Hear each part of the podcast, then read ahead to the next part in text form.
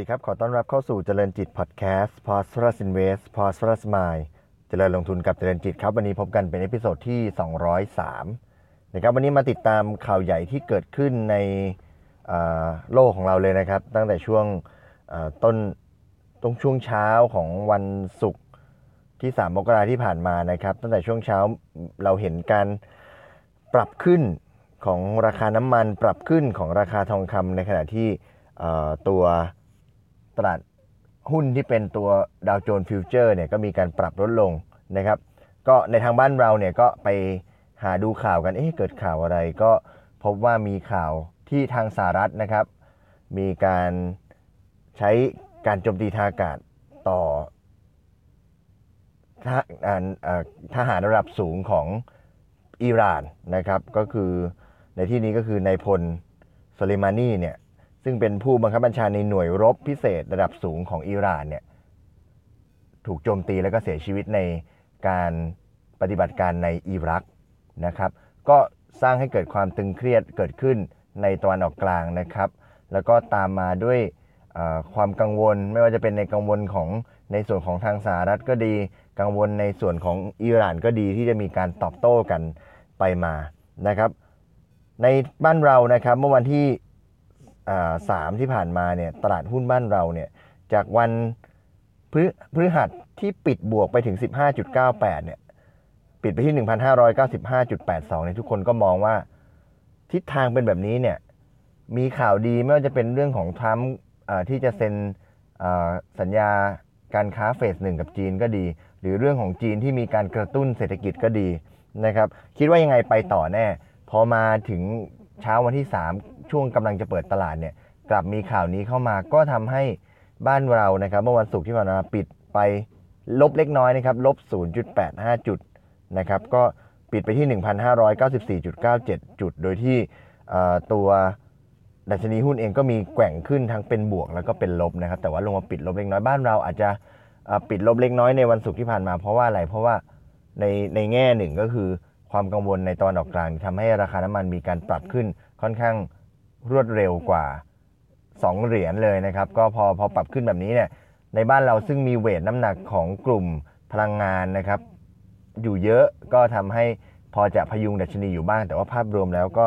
ปรับลดลงแล้วก็มีความกังวลตามมานะครับ ในส่วนของอตัวการวิเคราะห์เองนะครับ วันนี้ก็อยากจะมาพามาดูการวิเคราะห์ของทาง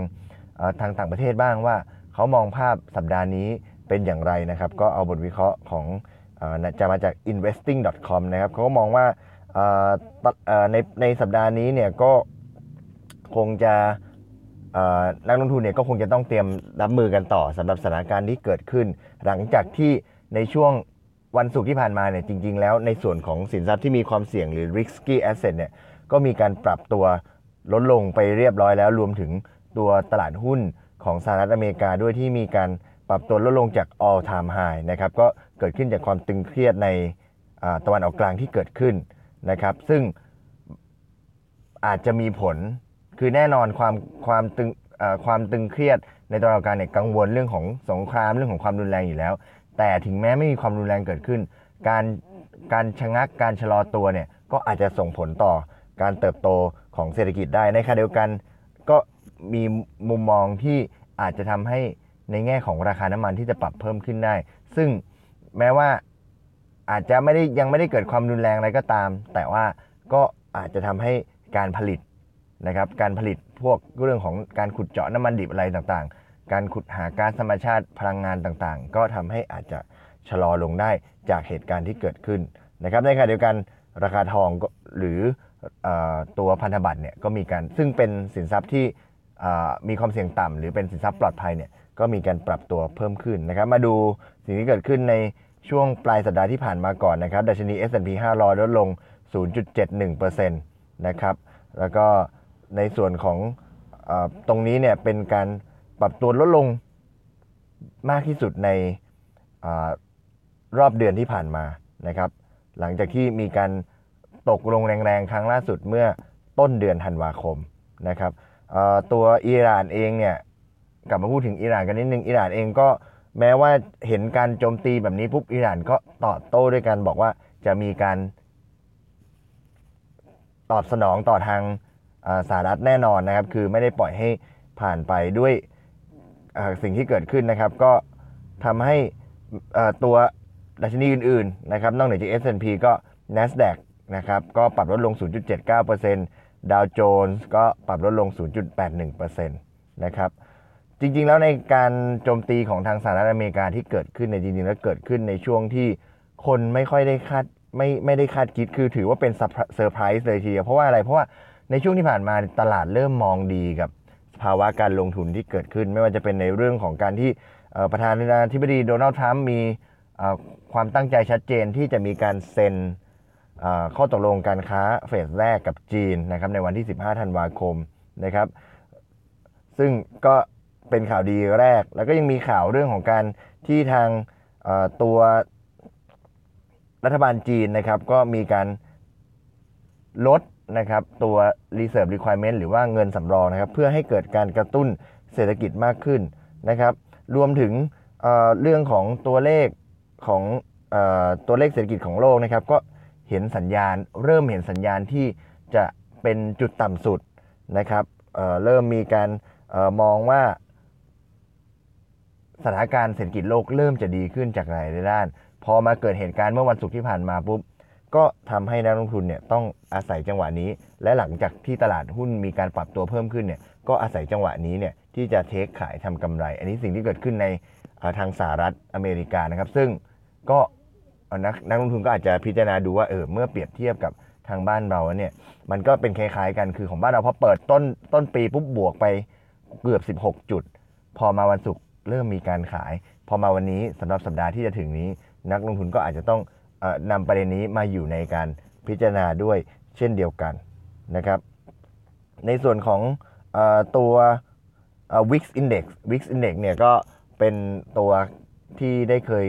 เล่าให้ให้ให้ผู้ฟังได้ฟังแล้วนะครับ Wix Index เนี่ยเป็นค่าค่าหนึ่งที่จะใช้สำหรับการวิเคราะห์ความกังวลความกลัวที่เกิดขึ้นใน ในตลาดนะครับ ซึ่ง ซึ่งตัว Wix Index เนี่ยเมื่อเกิดเหตุการณ์แบบนี้เนี่ยก็มีการดีดกลับขึ้นมานะครับหลังจากที่ลงไปต่ำสุดเนี่ยในช่วงเดือนพฤศจิกายนที่ผ่านมานะครับการที่มีเหตุการณ์แบบนี้ขึ้นนะครับเหตุการณ์ความรุนแรงเกิดขึ้นเนี่ยก็ทำให้ Wix Index เนี่ยกระโดดขึ้นจากระดับสักประมาณ 12 จุดนะครับขึ้นมาที่ระดับ 14 จุด ก็เห็นการขยับปรับตัวขึ้น เช่นเดียวกันนะครับสำหรับตัวตัว Wix Index ในขณะที่ถ้าพูดถึงสินทรัพย์ที่มีความเสี่ยงต่ำหรือว่าสินทรัพย์ปลอดภัยนะครับ ในส่วนของเขาก็จะไปดูที่ตัวเลขพันธบัตรนะครับ ซึ่งปรากฏว่าอัตราผลตอบแทนพันธบัตรของทางสหรัฐอเมริกานะครับ10 ปี ก็มีการปรับตัวลดลงเช่นเดียวกันนะครับ ลงมาที่ 1.799%จากสูงสุดที่ 1.9%เมื่อยิวลดลงหมายถึงว่ามีแรงซื้อเข้านะครับยิวลดลง ราคาเพิ่มขึ้น แสดงว่ามีแรงซื้อเข้าที่จะวิ่งเข้าไปสู่ตัวพันธบัตรรัฐบาลนะครับ ในส่วนของตัวราคาทองเองก็มีการปรับตัวเพิ่มขึ้นนะครับ เป็นจุดที่สูงที่สุดในจากนับจากในช่วงที่ผ่านมาเลยนะครับ ก็ขึ้นมา 1,500 กว่าแล้วนะครับ 1,570 แล้วนะครับ ในราคาปัจจุบันก็แน่นอนนะครับ ในส่วนของเวลาที่มันมีปัจจัย ลบในส่วนของตัวความรุนแรงต่างๆ ทองก็เป็นตัวสินทรัพย์ที่มีคนวิ่งเข้าหา แล้วก็ทำให้ราคาขยับขึ้นเช่นเดียวกันนะครับ สุดท้ายนะครับในส่วนของราคาน้ำมันเอง ราคาน้ำมันเองก็มีมีโอกาสที่จะปรับตัวเพิ่มขึ้นได้ใน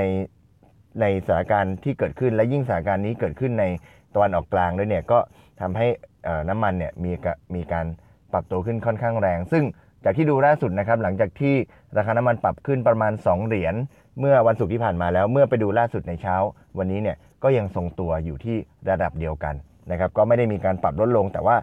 ในช่วงที่ปรับขึ้นไปแรงก็สุดท้ายก็ย่อตัวมาก็ยังบวกอยู่ราวๆสัก 2 เหรียญจากเทียบจากเมื่อช่วงวันศุกร์ที่ผ่านมานะครับในส่วนของอการวิเคราะห์ของบ้านเรากันบ้างนะครับ ของวิเคราะห์ของอในส่วนของนักวิเคราะห์ในบ้านเราบ้างก็ยกเอา บทวิเคราะห์ของ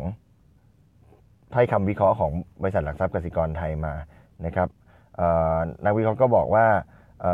ตรงนี้เนี่ยสิ่งที่เกิดขึ้นเนี่ยก็เกิดขึ้นจากการที่ทรัมป์เนี่ยเขาอยากจะอยากจะทำคะแนนเสียงนะครับ จากมุมของจีนก็ขยับไปทำมุมของตะวันออกกลางมากขึ้นนะครับ แต่ว่าอย่างไรก็ดีเนี่ยนักวิเคราะห์ก็มองว่าสหรัฐเนี่ยไม่น่าจะมีการสั่ง โจมตีต่อเนื่องก็เนื่องจากอะไร เนื่องจาก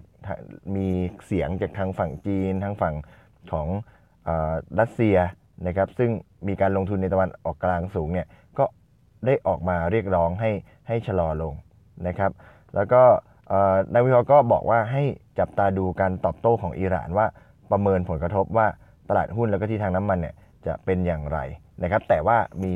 ข้อแนะนำก็คือว่าทุกๆ1เหรียญของการ ขยับขึ้นของราคาน้ำมันดิบนะครับจะมีผลต่ออราคาหุ้นของ PTT EP นะครับประมาณ 1.5%นะครับประมาณ 1.5%นะครับเพราะฉะนั้นก็ตรงนี้ก็เป็นปัจจัยที่นักลงทุนอาจจะต้องเอามาพิจารณารวมกับการลงทุนในสัปดาห์นี้นะครับ แม้ว่าเมื่อวันศุกร์ที่ผ่านมาตอนที่เกิดเหตุการณ์ขึ้น ตลาดบ้านเราจะลบลงแค่เล็กน้อยเท่านั้น แต่ว่าเมื่อไปดูการ ปรับตัวของตลาดต่างประเทศ โดยเฉพาะตลาดหุ้นในสหรัฐอเมริการวมถึงการขยับของราคาทอง การขยับของราคาน้ำมันนะครับ ก็จะเห็นได้ว่าในต่างประเทศเองมีการอตอบรับต่อเรื่องนี้ค่อนข้างจะชัดเจนนะครับ ก็ทำให้ในปีในสัปดาห์นี้เองเนี่ยนักวินักลงทุนเองก็ต้องมีการขยับการลงทุนของพอร์ตเช่นกัน โดยเฉพาะในมุมมองของการที่ตลาดหุ้นสหรัฐเนี่ยขึ้นมาแรงเนี่ย เมื่อเกิดเหตุการณ์อะไรที่มาแตะนิดหน่อยเนี่ยเขาอาศัยจังหวะนี้ในการทำกำไรทันที ถ้าภาพถ้านักทุนมองภาพของบ้านเราในช่วงต้นปีคล้ายๆ กับทางอเมริกา ก็อาจจะเป็นอาศัยเป็นจังหวะที่ต้อง take profit บางส่วนด้วย เช่นเดียวกันนะครับ วันนี้ขอบคุณที่ติดตามนะครับ แล้วพบกันใหม่ใน episode ถัดไป วันนี้ขอบคุณและสวัสดีครับ